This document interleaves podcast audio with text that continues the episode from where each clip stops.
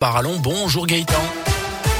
Bonjour Jérôme, bonjour à tous. C'est la une des cessez-le-feu locaux mis en place en ce moment même en Ukraine. C'est en tout cas ce qu'annonce l'armée russe ce matin avec donc la mise en place de couloirs humanitaires pour permettre l'évacuation des civils, notamment à Kiev, la capitale, mais aussi à Kharkiv ou encore à Mariupol où la population locale était encore assiégée ces dernières heures par les bombardements. Leur deuxième tentative d'évacuation a été interrompue d'après la Croix-Rouge.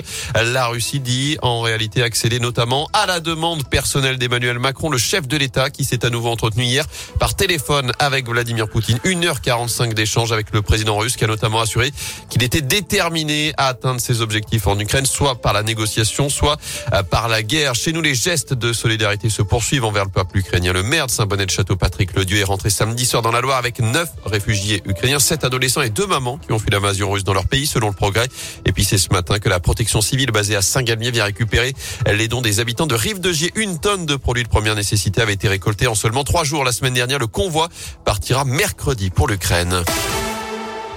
Dans l'actu près de chez nous, ce nouveau drame de la route en Haute-Loire, un automobiliste a perdu la vie cette nuit dans une collision avec un poids lourd sur la RN88. Ça s'est passé vers une heure ce matin à hauteur du Pertuis.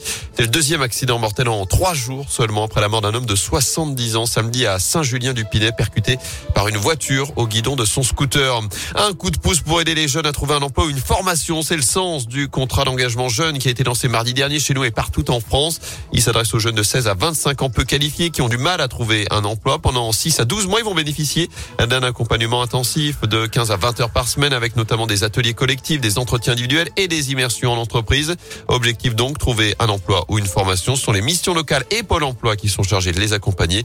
Et parmi les premiers contrats signés dans la région, celui de Laura, 23 ans. J'ai décidé de m'engager à signer ce contrat euh, afin de m'aider à trouver une formation, euh, une voie professionnelle. J'ai pas pu suivre les cours comme je voulais suite à des problèmes de santé. Et puis là, maintenant que ça ça va mieux. J'ai vraiment envie de pouvoir aller travailler ou d'être formée euh, dans une voie qui me plairait. J'ai pensé à l'infographie, donc euh, j'attends justement euh, de pouvoir rentrer dans ce dispositif afin d'en savoir plus, afin de, pouvoir me préparer pour éventuellement sur une formation derrière. Donc, je pense qu'effectivement d'avoir des, des, personnes pour m'accompagner et m'aider dans mes recherches, pouvoir prendre confiance en moi et ça peut, ça peut être vraiment une bonne chose. Et notez que les jeunes comme Laura peuvent bénéficier d'une allocation pouvant aller jusqu'à 500 euros par mois en fonction de l'âge et des ressources. Objectif pour le gouvernement, accompagner au moins 400 000 jeunes cette année grâce à ce contrat d'engagement jeune. Enfin, la police nationale à la recherche de milliers de réservistes. Lancement aujourd'hui d'une grande campagne de recrutement partout en France. La réserve comprend plusieurs milliers de citoyens, ex-policiers ou adjoints de sécurité qui renforcent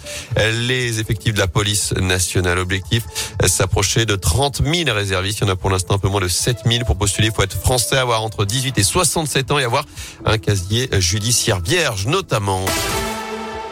Foot, chaudron en ébullition avec une victoire et un record. Les Verts ont décroché leur sixième succès de la saison en Ligue 1. Score final 1-0 face à Metz. But de Denis Bouanga en début de deuxième période. Le tout devant 35 706 spectateurs. Record cette saison à Geoffroy Guichard du jamais vu même depuis décembre 2019. Ambiance exceptionnelle donc dans le chaudron.